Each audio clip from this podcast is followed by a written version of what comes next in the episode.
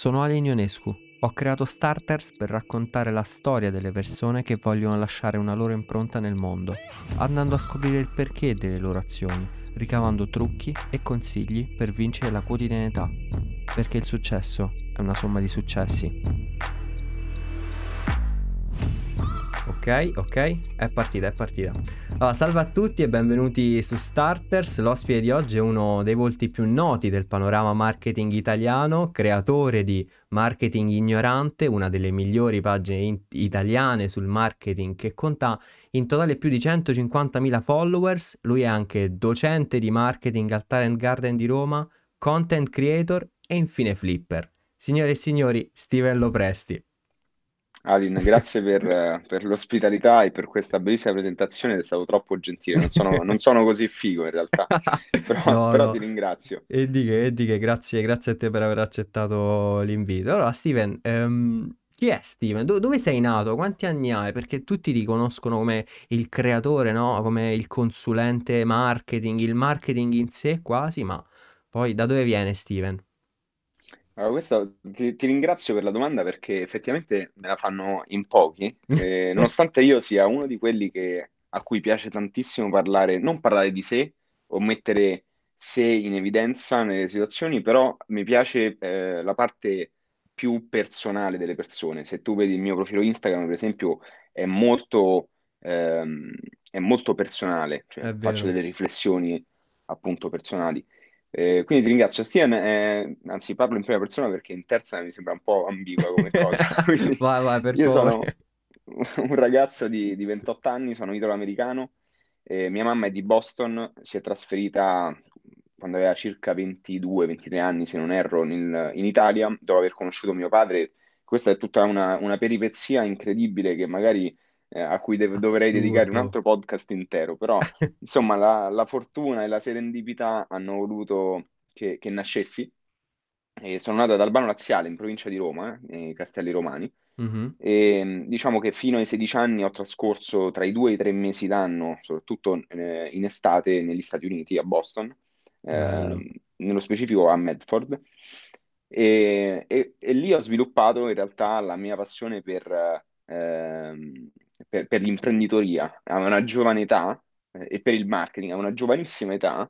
Eh, presente nelle, nelle, serie TV americane i ragazzini che stanno a bordo strada con uh, il lemonade stand, la, sì. lo stand sì, di limonata. Sì, ecco, io ero uno di quei bambini là. È una cosa vera, sembra una leggenda, ma in realtà è verissimo, succede negli Stati Uniti questa cosa. Spettacolo. E, e diciamo che lì non ero consapevole della cosa, però ripensandoci mi ha insegnato tanto quello e soprattutto perché eh, era l'unico modo che avevamo per comprare le carte e le cassette dei Pokémon per Mamma l'allora Game Boy Advance. Mamma Quindi, mia. Eh, Ma non vedevo l'ora entrassi in questo soldi. discorso. I nostri genitori non ci davano i soldi per farlo, quindi noi dovevamo inventarci un modo per appunto eh, guadagnare, andare in autonomia a comprare queste cassette e carte. Eh, diciamo che era abbastanza profittevole, ci, ci siamo divertiti parecchio. Le facevi tu le limonate?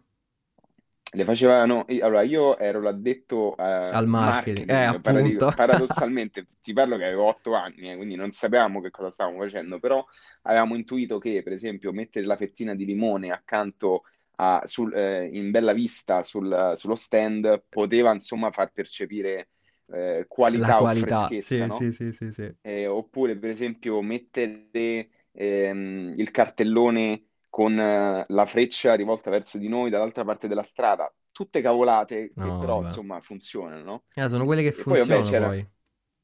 Sì, sì, come no. Ehm, tu- sono trucchetti base, però insomma hanno funzionato. E invece poi c'erano, eravamo io, eh, mio cugino e tre mie cugine. La più piccola era addetta alla cassa, eh, quindi quella che andava a riscuotere i soldi, e le altre due invece preparavano la limonata. Spettacolo, spettacolo davvero. Ma e quindi mh, mm, quanto sei stato lì in America? E poi, cioè, sei andato eh, lì per, uh, per fare le, le scuole lì, no? Immagino. No, in realtà no. Io ho sempre ho frequentato la scuola qui, io sono nato a- in provincia di Roma, Ok. ehm, però ho vissuto, sì, avevo pochi mesi la prima volta che ho preso l'aereo per gli Stati Uniti e ho sempre vissuto negli Stati Uniti, ci sono andato tutti gli anni fino ai 16 anni e ci ho vissuto per due o tre mesi, quindi diciamo che passavo Ah, l'estate lì. l'estate, ok, ok, ho Sì. capito. Mm. Bello, Eh, però bello no, non ho frequentato le scuole lì, anche se mi sarebbe piaciuto, a dire la verità. Bello. No, infatti, mh, ragionavo proprio prima sul, sul fatto che la questione del flipping, eh, che spieghiamo, spiegalo tu a casa per chi, per chi non sa, non sa che cos'è, che sicuramente ne sai meglio di me.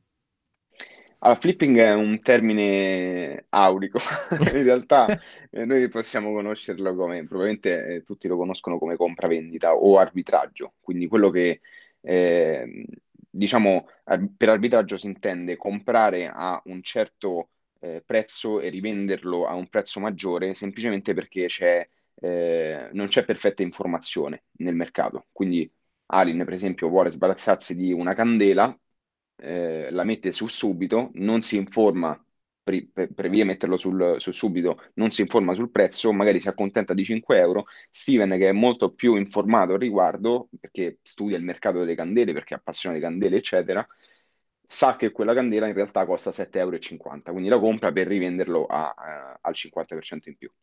Spettacolo, davvero. Ecco, ehm, dicevo che il flipping è molto, molto americana come cosa, cioè non si vede tutti i giorni in Italia, o comunque, diciamo, nell'ultimo periodo sì, con il mercato de- delle scarpe, no? Però sulle altre Sì. cose un po' di meno, confermi? Confermo, sì, non, non so perché onestamente. Guarda, tante persone lo fanno, ehm, ma in nicchie specifiche. Ecco, per esempio, io per diversi anni l'ho fatto nella- nel mercato delle, delle Magic, le carte, no, Ok, collezionabili. sì. E, e ci sono gruppi enormi di compravendita di Magic eh, su Facebook, eh, quindi insomma, ma anche su, scusami, eh, Vai, tranquillo. ho ricevuto una chiamata, non, so non so su, non so se tu puoi editare, eh, sì, sì, sì, tranquillo, tranquillo, Ah, tranquillo. Tanto ok, comunque ti, ti sento, quindi non ti vedevo ma ti sentivo. ah, ok. Ehm, insomma, so- ci sono questi gruppi Facebook, ma anche su altri, su Reddit, per esempio, Mhm, eh, ci sono dei siti particolari dove la gente, insomma, si confronta, parla della propria passione, ma in realtà poi va anche a fare, ad effettuare compravendita. Quindi, soprattutto in un mercato come quello delle Magic, dove le persone comprano sia per collezionismo, ma soprattutto per gioco, ci sono delle carte che magari aumentano di prezzo lì poi possiamo fare una distinzione tra compravendita e investimento, no? Tra trading e certo, investimento, diciamo, perché eh, ci sono delle carte che sono iconiche, mi viene in mente banalmente il Black Lotus, che è una carta iconica che tra l'altro sta in nella reserve list, che è una lista di carte che la Wizard ha eh, scritto a- tanti, tanti anni fa e sono carte che non possono essere ristampate.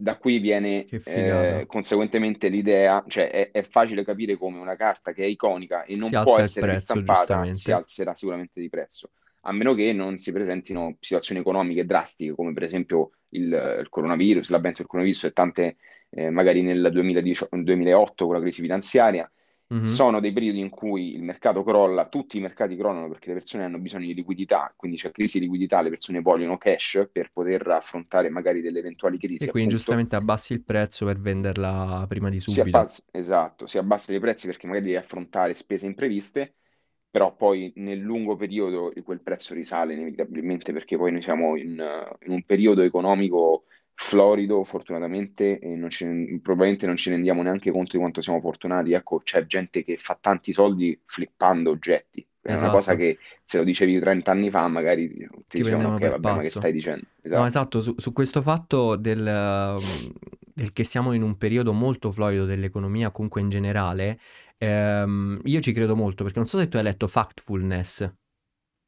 Eh, no, non ce l'ho presente. È un libro dove eh, ti dice mh, proprio nero su bianco che viviamo in un'epoca mh, assurda, cioè la migliore mai esistita per tutte le agevolazioni che abbiamo. Ovviamente un certo range di persone perché poi la povertà c'è e, e- ne siamo al corrente, però nella maggior parte dei casi tu- le persone vivono nella migliore epoca possibile mai esistita, ma an- cioè, c'è un'altra faccia della medaglia che comunque eh, ci sono moltissimi casi di depressione e, e- e tutto il resto, quindi bisogna tenere bene in mente che questa è la migliore epoca e quindi cerchiamo di limitare magari i problemi causati da, da noi stessi. Ecco, io su questa cosa ci credo molto.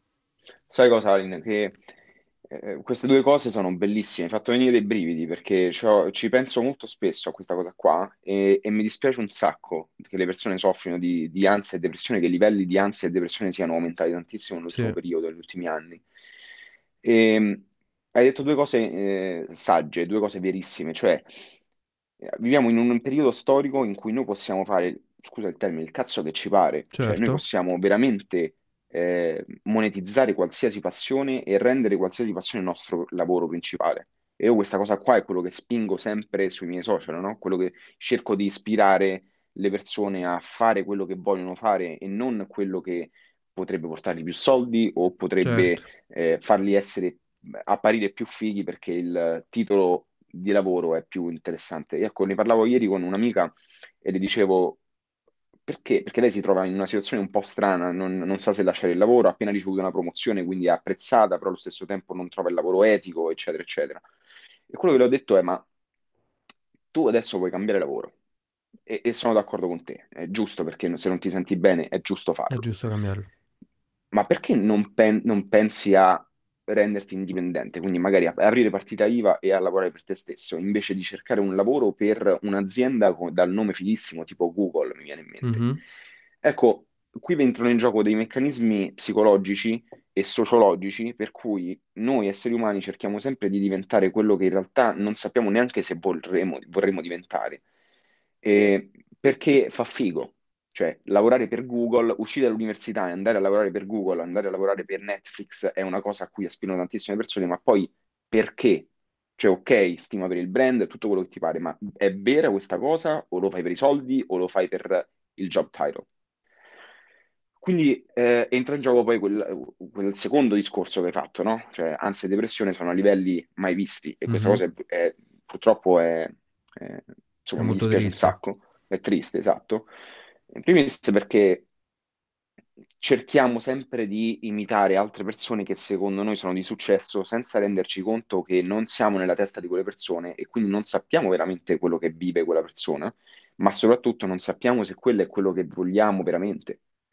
E quindi questo eh, paragonarci costantemente ad altre persone ci, ci- ci fa malissimo e purtroppo è insita questa cosa nella società odierna, ma anche quella di, di tanti anni fa. Mi viene in mente, ecco, eh, magari i genitori che paragonano i propri figli ai figli di altre persone, no? Certo, certo, Eh, è una certo. cosa che capita sempre e capiterà purtroppo sempre. Questo è uno dei, dei miei, ehm, Le tue delle, battaglie. del- de- delle mie battaglie, ma soprattutto è una cosa che mi spaventa tantissimo, eh, il diventare genitore, proprio perché mi rendo conto che è difficile È e difficile. eh, poter essere, il mio scopo sarà quello di rendere più libero nelle sue decisioni mio figlio o mia figlia, cosa che mi rendo conto che però sarà veramente complicato fare. Certo. No, è, mm, è verissimo questo fatto, soprattutto sul confrontarsi con altri, perché adesso la cosa è esponenziale con i social. Apri Instagram e hai Bravo. storie di altre persone, foto di altre persone e è quasi naturale, no? Partire con il confronto ormai.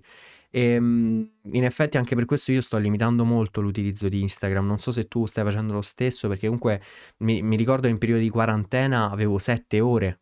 L'anno scorso avevo sette ore giornaliere che erano molto pesanti perché da una parte comunque mh, da un giorno all'altro ti chiedono tutto, stai chiuso in casa, non sai che fare, pre- prendi il telefono e ci perdi sopra il tempo. Poi fortunatamente la cosa è cambiata, però mh, mi rendo conto che se non hai quel click che- dove ti rendi conto che la cosa, cioè quello che sta succedendo a te non va bene e allora cambi, questa cosa sfortunatamente non ce l'hanno in molti e quindi poi iniziano anche periodi di depressione e tutto. Quindi mh, è una brutta cosa, però bisogna capire proprio sulla propria pelle che non va bene confrontarsi, cioè ehm, confrontarsi magari per saper, per impegnarsi, magari per dire ok, eh, quello sta facendo qualcosa, perché non inizio anch'io? Ma non Mm. confrontarsi direttamente con guarda quello dove sono e guarda dove sono io, basta, cado in depressione o comunque mi deprimo.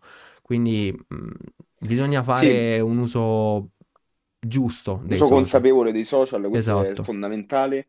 Eh, soprattutto io invito sempre le persone a, ehm, a diventare più produttori rispetto ad essere semplicemente consumatori. Cioè, io vedo che esatto. tante persone, cioè chi spende, e magari capita anche a me qualche volta, ma chi spende 5-10 ore sul telefono è perché magari scrolla incessantemente senza neanche avere una ragione per farlo. Esatto. E quindi vuole essere intrattenuto, vuole magari anche imparare nuove cose. Però noi abbiamo questa opportunità. e io lo- quando lo dico mi sembra anche banale, mi sembra anche come se dall'altra parte potesse non essere compresa questa cosa, però in realtà ci credo tantissimo ed è quello che dicevo inizialmente, cioè abbiamo l'opportunità di poter parlare di quello che ci pare, creare una community intorno a quell'argomento e poi pensare ad un modo anche per monetizzare, quindi magari scrivere un libro, creare un prodotto utile per quella community, eccetera, eccetera. Certo. E Invece vedo che eh, siamo sempre più indirizzati verso questo consumismo spietato a livello di, di contenuti proprio. È vero, poi ricordiamo mm, sempre il concetto del se tu non paghi, sei tu il, il prodotto, no? Mm. Se non paghi il prodotto sei tu, bellissimo, Sì, bellissima frase, sì, questo è, è un po', già anche un altro episodio, un po' quello che, che sono i social, no? Una medaglia a doppia faccia, devi, devi saperle usare, un po' come, come tutte le cose. Ecco, tu vero. invece le hai usate nel modo giusto, sei creatore perché hai creato marketing ignorante. Come ti è venuta l'idea? Eh, allora, io ero all'università, stavo studiando, eh, ecco, prima di, prima di registrare questa chiamata ti dicevo, no, come a, in triennale ho studiato marketing, ma in realtà non ho studiato quasi per niente perché c'era un esame solo e l'unica cosa che ci hanno insegnato era come stilare un questionario efficace, cosa che per carità è utile anche al giorno d'oggi, però insomma il marketing non è solo quello, no? E, quindi eh, diciamo che a me, io ho sempre avuto questa passione per la psicologia e poi inevitabilmente per il marketing, perché marketing e psicologia vanno a braccetto.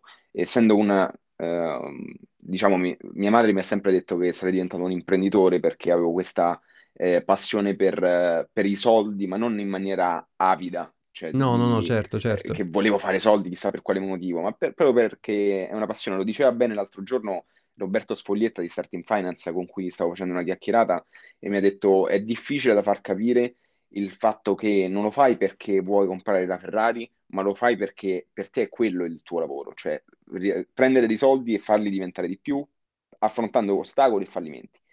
Comunque, ehm,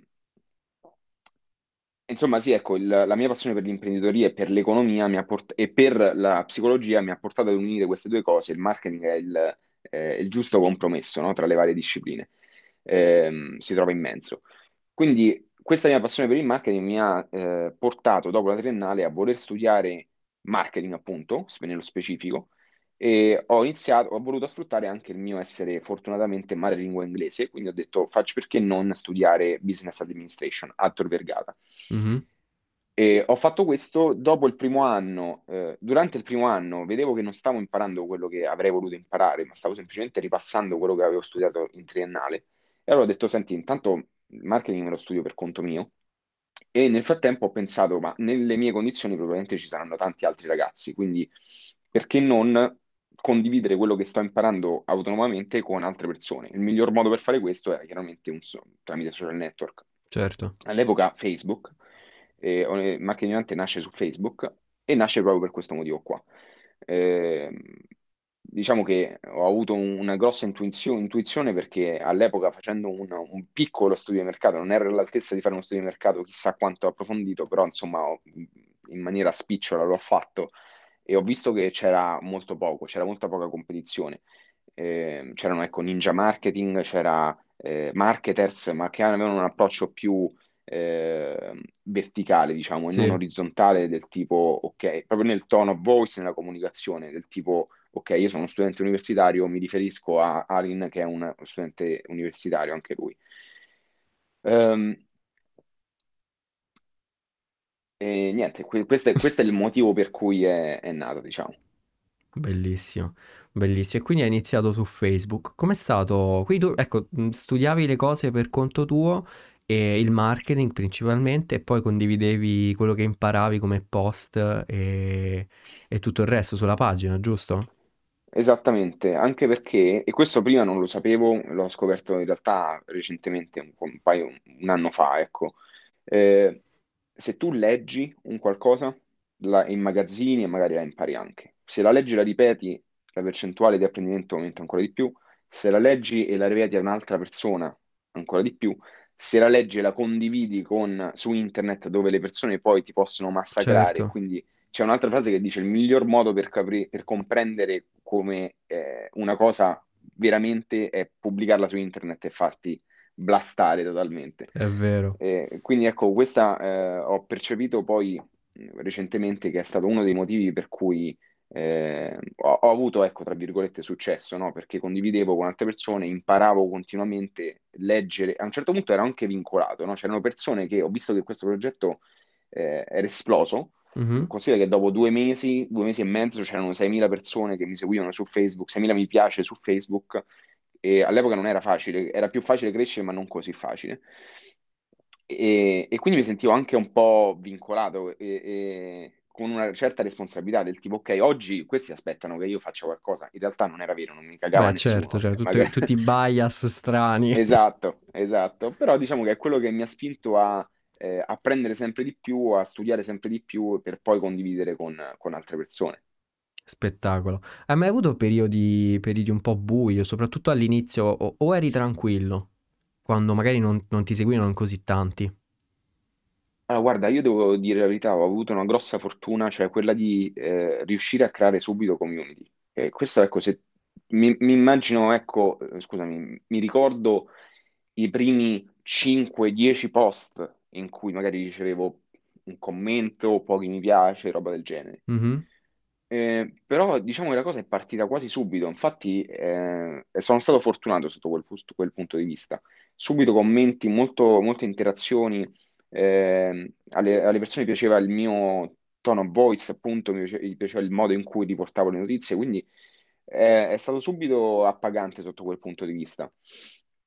Eh, diciamo che a un certo punto, magari su- più sul mio profilo personale su Instagram, quando Ok, ho cominciato a costruire il mio personal brand, eh, lì ci sono stati dei momenti un po' più così, non perché non avessi interazioni, anzi, col fatto che sono stato bravo a portare le persone, a veicolare le persone da marketing ignorante verso il mio profilo personale, dicendo se avete interesse nel personal branding, community management, roba del genere, questo è quello che- di cui tratto sul mio profilo personale, quindi anche lì ho avuto subito engagement, però il fatto che fosse il mio profilo personale, appunto, che apparissi io come Steven, come persona, eh, mi ha un po' ehm, mi ha un po' abbattuto perché sì, mi spaventato sentivo quasi. giudicato, sì, Mm, mi sentivo giudicato, mi sentivo come se le persone potessero giudicare appunto Steven come persona e non solamente quello che stava, che stesse scrivendo. Quindi questa cosa qua eh, un po' mi ha buttato giù, ma per pochissimo tempo, perché a un certo punto ho cominciato a far valere le mie, eh, la mia filosofia principale, cioè quella del certo, quando alla, alla sera le persone si coricano nel proprio letto, non pensano a quello che ha fatto Steven nella giornata, ma pensano a quello che, esatto. che hanno fatto Bella loro. questa, bella questa. E, e quindi eh, è questo che, quello che mi ha spinto a fare sempre di più, a portare sempre più contenuti, a fregarmene del brufolo che avevo in faccia, a fregarmene del eh, grammaticale magari durante, eh, il vi- durante il video. Quindi eh, diciamo che queste sono cose che si sviluppano anche, si sviluppano nella vita, nell'arco della vita, in base al background, in base a educazione, eccetera, eccetera. Però ecco, come dico spesso anche su, su Instagram, bisogna fregarsene del parere altrui non perché fa figo farlo, ma perché fa bene farlo Ma, per se ma, stessi proprio. Mamma, se- sei un pozzo veramente, sei un pozzo di, di- di cose utili, veramente. Questa, questa è una cosa che inizialmente ha spaventato anche a me perché comunque ehm, cioè, partire con un podcast ehm, non è facile perché poi devi cioè, mantenere comunque ehm, una chiacchierata con una persona per tot tempo e eh, possono capitare, soprattutto a me che sono un attimo all'inizio, qualche strafalcione grammaticale o mi Certo, perdo magari.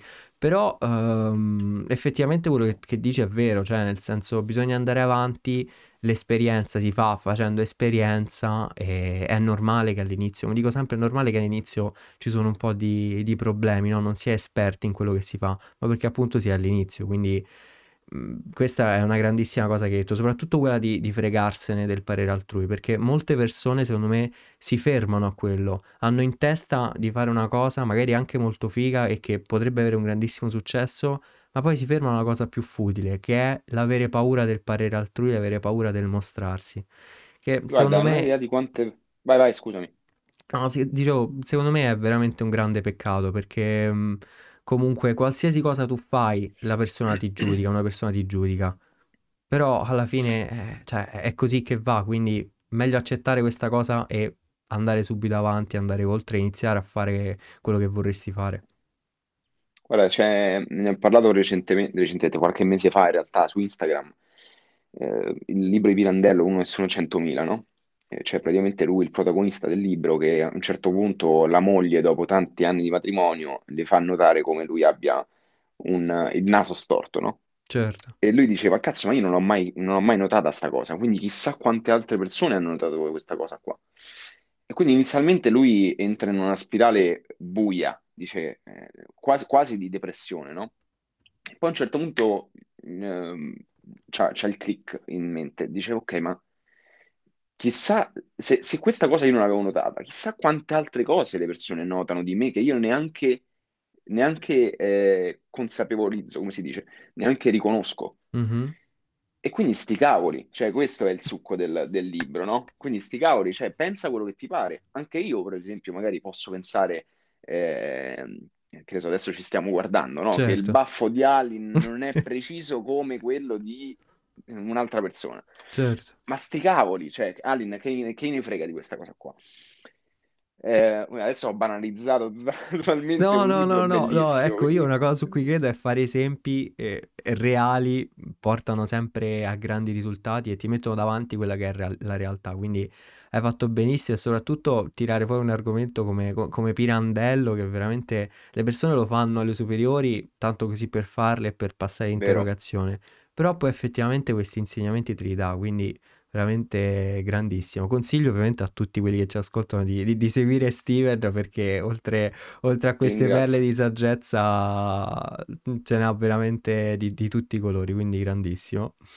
Comunque, una Ehm, cosa, scusami, se, prima di passare magari a un altro argomento, visto vai. che prima hai menzionato la cosa del, pod- del podcast, eh, a me piace molto il tuo approccio e cerco- è quello che cerco di fare anche io, adesso non so negli altri podcast che hai registrato, però in questa conversazione qua ti dico, eh, quello che cerco di fare anch'io è ehm, fare domande genuine, cioè non Sì. avere uno script di domande, andare molto a braccio, e vedo che tu stai facendo questo, magari hai anche preparato qualcosa, giusto per, come Mhm. cuscinetto come salvagente, però hai, eh, non hai uno script, hai delle domande messe lì, però insomma segui il flow, quindi noi stiamo parlando di alcune cose e tu invece di dire, ah ok, e invece per quanto riguarda questa cosa qua, cosa che fanno tutti, no? E rende il podcast e la puntata poco genuina e molto più standardizzata, quello che fanno più o meno tutti. Invece questo tuo approccio mi piace un sacco perché appunto è una chiacchierata e non metti in difficoltà chi sta dall'altra parte, cioè l'ospite, e soprattutto tu sei curioso di sapere la risposta, quindi apprezzo tanto e ti faccio i complimenti Grazie davvero, grazie davvero. Sì, ehm, diciamo, io mi iscrivo da parte mia dei macro temi, poi ovviamente ehm, mi mi lascio trasportare perché, ecco, una cosa che è quello che volevo far trasparire appunto, che deve essere una chiacchierata, perché io, diciamo, ho sentito molto podcast e sento molto podcast da, da un paio d'anni ormai e mi sono reso conto di quello che hai detto tu, del fatto che ehm, è molto schematizzato e si perde proprio la chiacchierata proprio tra amici, che secondo me Bravo. o almeno è quello che voglio far trasparire io, quindi veramente ti, ti ringrazio per, eh, per il che complimento. No, no, sono, mm, eh, sono veramente convinto che sia così. Considera che ieri in una stanza di Clubhouse in cui ero ospite, eh, parlavamo proprio di una cosa del genere e ho fatto notare come effettivamente i podcast a un certo punto diventano anche noiosi, alcuni, perché eh, per esempio quando si ha un ospite si spendono 10, 5 o 10 minuti a presentarlo oppure a lasciare la palla a lui che si presenta per altri 5 minuti. Se hai visto, io so- ho cercato di essere più concreto e più conciso possibile. Certo, Proprio per questo, perché so che l'ascoltatore a cui si dà poco, in poca importanza nel momento in cui si registra un podcast, in realtà io ve lo dico sempre, user first, nel momento in cui tu stai registrando devi sapere che devi pensare che dall'altra parte c'è un ascoltatore o più ascoltatori che devono appunto sentire quello che stai dicendo. Se tu perdi i primi dieci minuti, se il topic del, del podcast è che ne so, ehm, marketing non convenzionale e tu perdi, non perdi, però investi 10 minuti nel presentare l'ospite o a far presentare l'ospite, eh, l'ascoltatore un po' si rompe le scatole, no? no, concordo assolutamente. Infatti, quello che cerco di, di fare io è dare una presentazione poi eh, bisogna, cioè almeno concentro molto su, su quello che poi l'ospite dice, no? Su quello che il valore dà eh, la chiacchierata alla persona che ascolta. Poi, ovviamente, se la persona che ascolta sente che ha ricepito delle informazioni utili, è lei stessa che poi si va a cercare la persona perché dice ok, questo qua mi è interessato, voglio vedere Bravo. chi è Steven, quindi quello, quello sicuramente. Ecco, Clubhouse, che ne pensi? Perché mh, avrai notato sicuramente ci sono un po' di, di pareri, no? Uh, in giro, molti che dicono eh, è utilissimo e tutto e altri che invece dicono eh, è utile sì, però ti toglie via del tempo in un modo assurdo. Quindi che ne pensi tu? Che qui ritorniamo sempre sul discorso consumatore o produttore. Certo. Ecco, ci sono diverse, anche ieri in questa stanza si parlava di questo e qualcuno ha detto, ah vabbè, io ho appena scaricato Clubhouse, sono stato lì 5 ore al giorno a, a perdere tempo, tra virgolette, Mhm, Eh, tempo che avrei dovuto dedicare a- al lavoro. E io ho risposto in questo- in questa maniera qua, dicendo, ok, ma tu non sei vincolato a- ad essere un consumatore, tu puoi anche, anche essere un produttore. Io, per esempio, che creo diversi contenuti su diverse piattaforme, per me Clubhouse è, è la manna dal cielo perché io, per esempio, sotto Natale stavo pensando di aprire il mio canale Twitch, l'ho anche aperto, ma non ho mai più, non ho mai creato contenuti. Pensato, stavo pensando di creare contenuti su Twitch in live proprio perché mi man- mancava qualcosa come Clubhouse. Cioè, a me piace parlare, mi piace portare valore, mi piace esprimere le mie emozioni, ma anche i miei pensieri, le mie riflessioni, che a quanto pare piacciono. Quindi il fatto che piacciono eh, mi portano, mi porta a crearne sempre di Si, più. si sovralimenta il tutto. Esatto.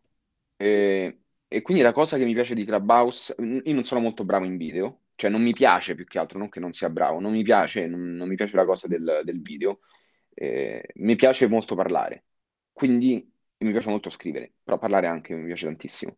Clubhouse è il social per me, perché è totalmente meritocratico, se hai qualcosa di interessante da dire, vieni seguito, le persone interagiscono con te, vogliono sapere di più, ti seguono magari su altri canali. Se non hai niente interessante da dire eh, rimane lì, apri la tua stanza, magari sì, fai qualche eh, spettatore, chiacchierata, qualche chiacchierata, però poi rimane là.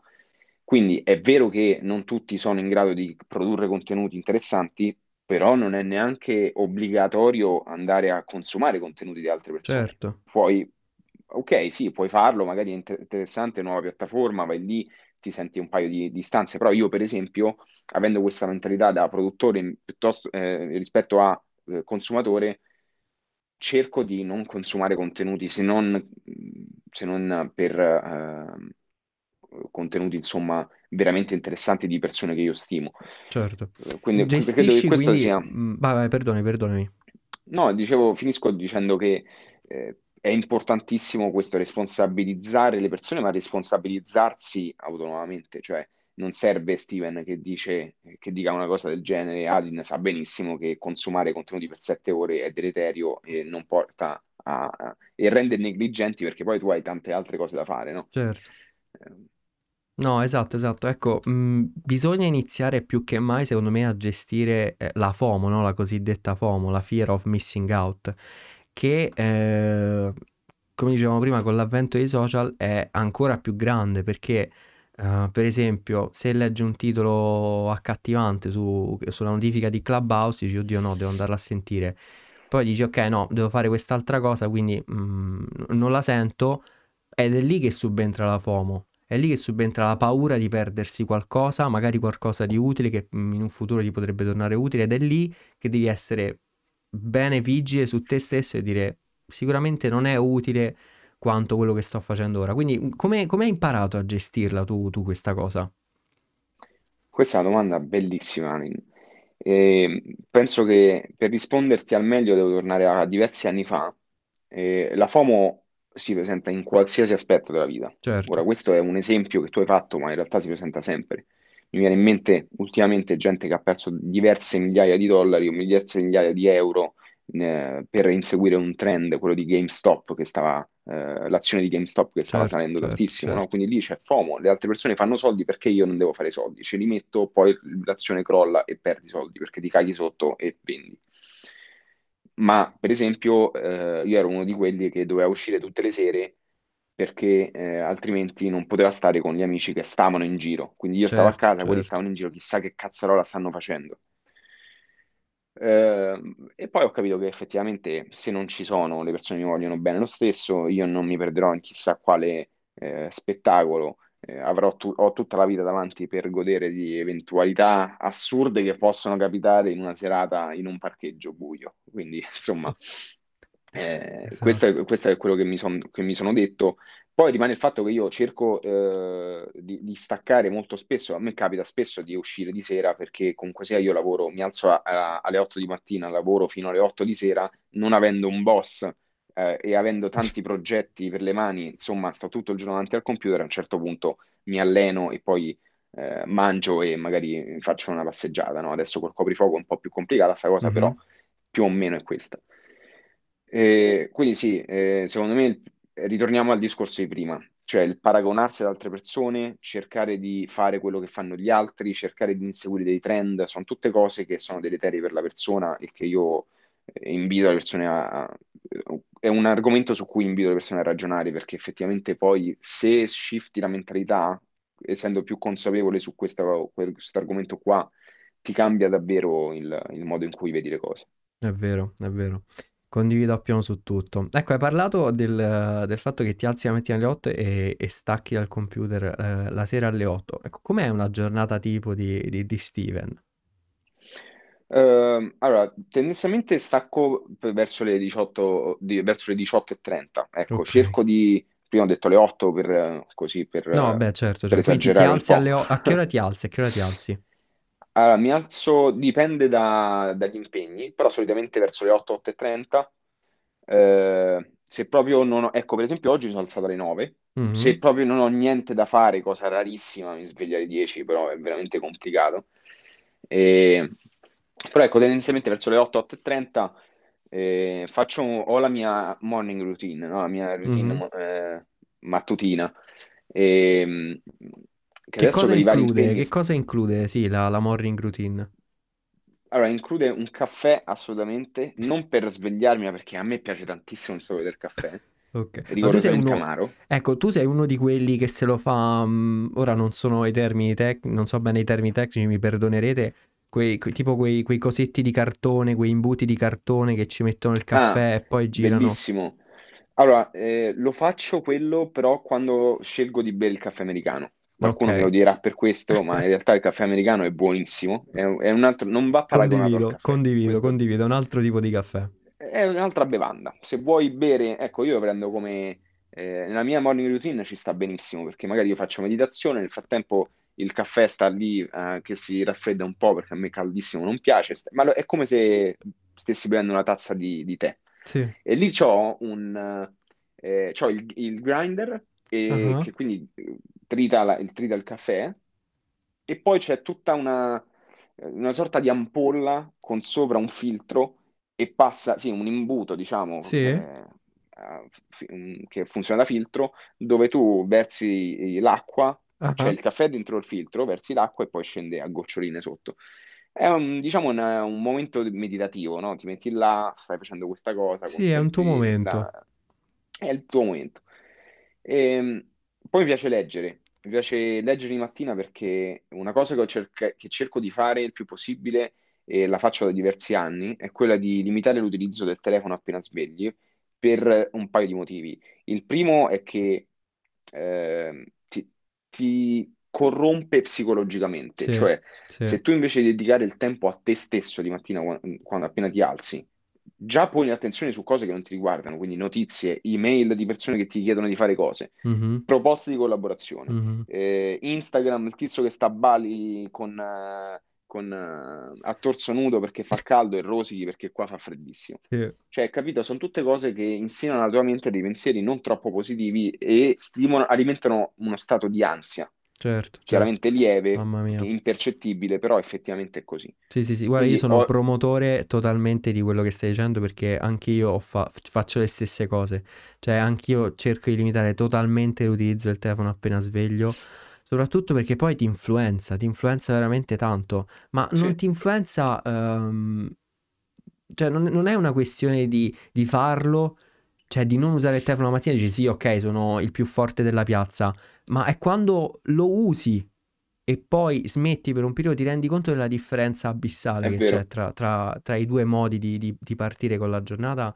E quello che dico sempre è vince la mattina e vinci tutti i giorni, cioè tutto il giorno. Bella questa cosa, è vero. Questa è, è assurda perché se tu stai tranquillo la mattina, inizi la tua giornata con tranquillità proprio mentale, hai la libertà e la tranquillità mentale di affrontare al meglio tutta la giornata.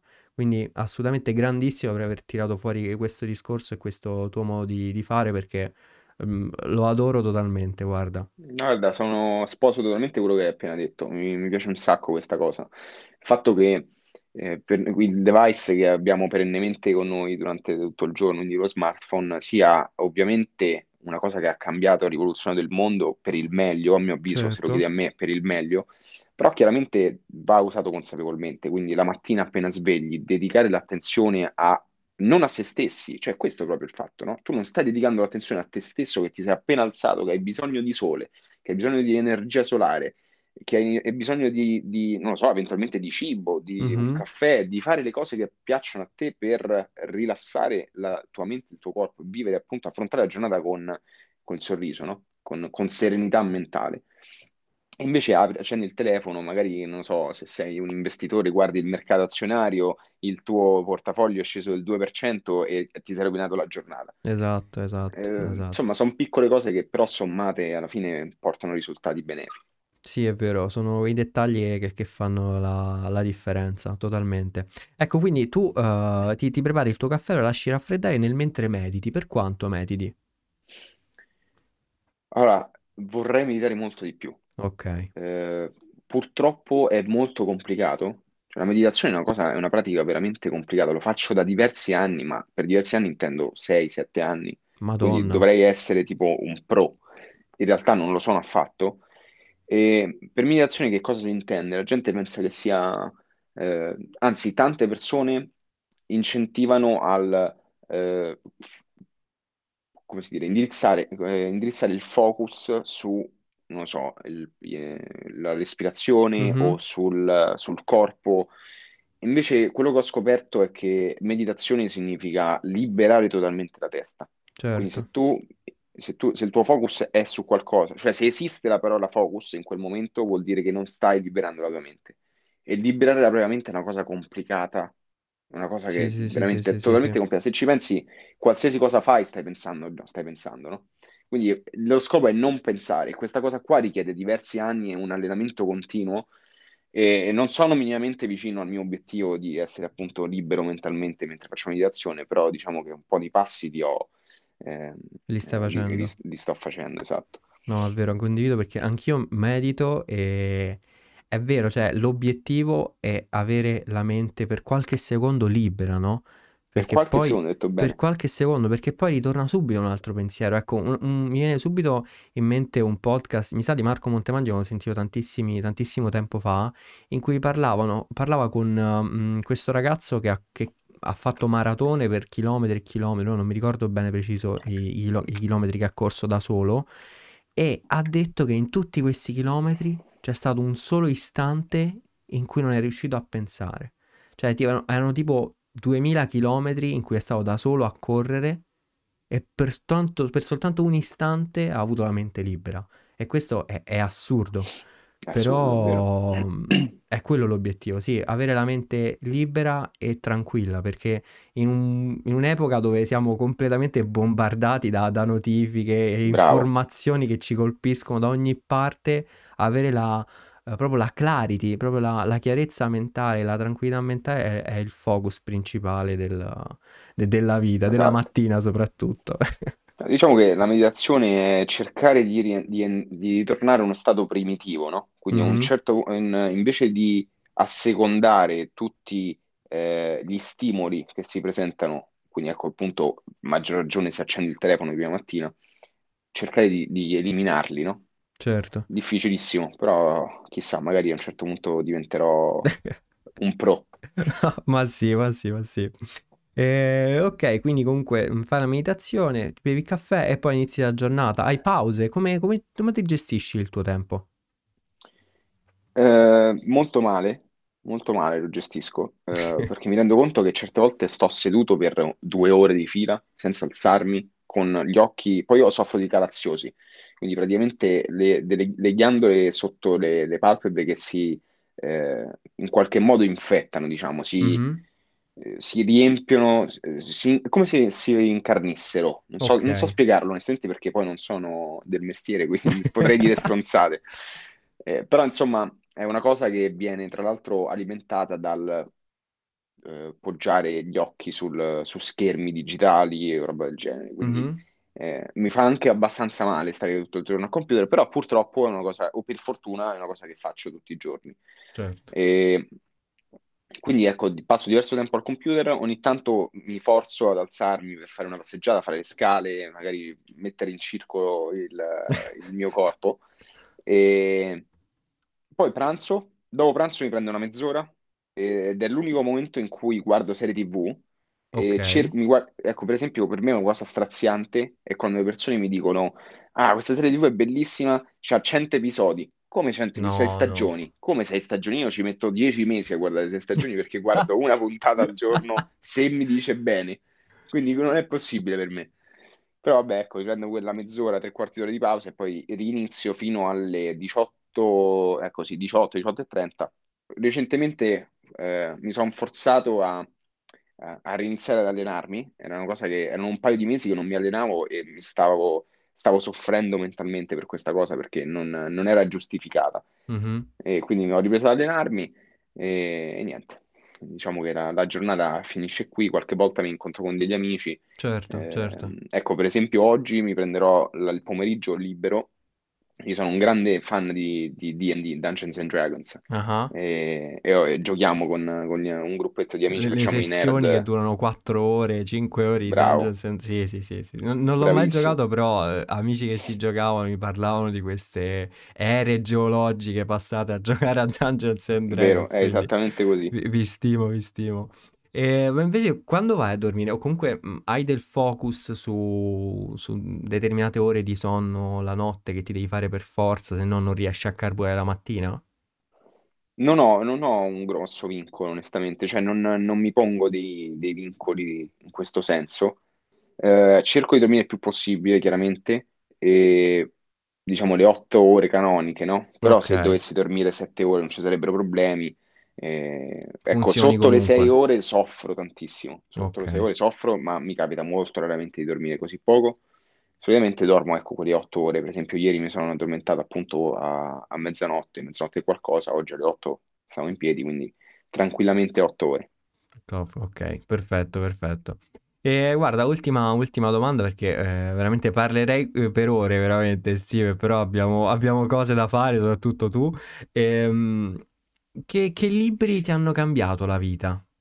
Quale, quale libro consiglieresti? Poi ovviamente immagino che va un po' per fasi, no? Fasi di vita. Assolutamente sì. Eh, allora, guarda, ce n'è uno che non consiglio di, di leggere, mi ha cambiato la mente, però non consiglio di leggere perché è veramente pesante e soprattutto non credo che sia stato tradotto in lingua italiana, che Ok, si chiama eh, Libro tibetano della vita e della morte.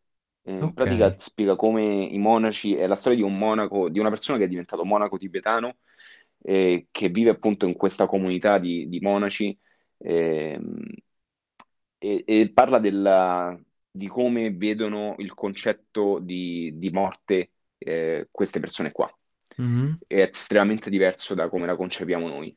Eh, noi siamo totalmente spaventati dalla morte, mentre loro sono felici di morire, cioè sanno che dopo la morte, o almeno si convincono che dopo la morte ci sia qualcosa di mhm. ancora più bello di- de- della vita, della vita normale, e questo paradossalmente eh, li porta a vivere una vita migliore nel presente. E, e questa Esatto. cosa a me è piaciuta ta- veramente tanto. Quindi quello è un libro che in realtà, prima scherzavo, lo consiglio totalmente, soprattutto se si ha eh, padronanza con, con l'inglese, nella lettura dell'inglese. Grandissimo. sto, sto guardando la libreria perché effettivamente, Ce n'è un bel po'. Quanti, quanti ne leggi tu all'anno? meno di quanti ne compro. Anche tu quindi Purtroppo hai quel problema di, ok, devo leggere questo sì, libro, lo prendi, però poi effettivamente chissà quando lo leggerai. Sì, ti capisco purtroppo sì. benissimo. Eh, però ecco, un altro libro che, che mi è piaciuto tantissimo è Guida per investire nell'oro e nell'argento, Ok, che oltre appunto a, come dice, come suggerisce il nome, a consigliarti come approcciare l'investimento in metalli preziosi, ehm, ti offre, offre una panoramica sul- sui mercati, cioè come funzionano i mercati. eh, c'è tutta una storia da come, per cui siamo passati dal baratto all'utilizzo delle valute fiat, eh, è molto bello se piace questa cosa, soprattutto chi mi chiede eh, come faccio ad approcciare il mondo degli investimenti, eh, oppure consigli su finanza personale, ma anche banalmente nel flipping, nella compravendita, Mhm. sapere come funzionano i mercati, sapere quando una cosa è sovrapprezzata, quando una cosa è sottovalutata, è importantissimo e quel libro eh, lo consiglio sempre perché appunto mh, in tal senso dà, dà tanto valore. E, e poi invece per chi, per chi è un consulente o vuole approcciarsi o vuole entrare nel mondo della consulenza, un libro che a me è piaciuto tanto e mi ha veramente aiutato è Million Dollar Consulting Ok, di, non mi ricordo di chi, te lo dico subito, vai. di Alan Weiss, Ok, super libro. E poi vabbè, altri libri che a me piacciono tanto sono più psicologici che, che di business o di economia. certo. Grazie mille.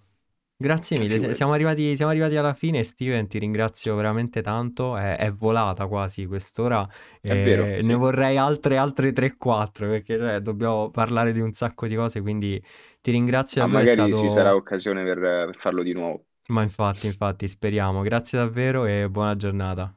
Grazie a te, grazie a chi ci sta ascoltando. Ciao. Ciao.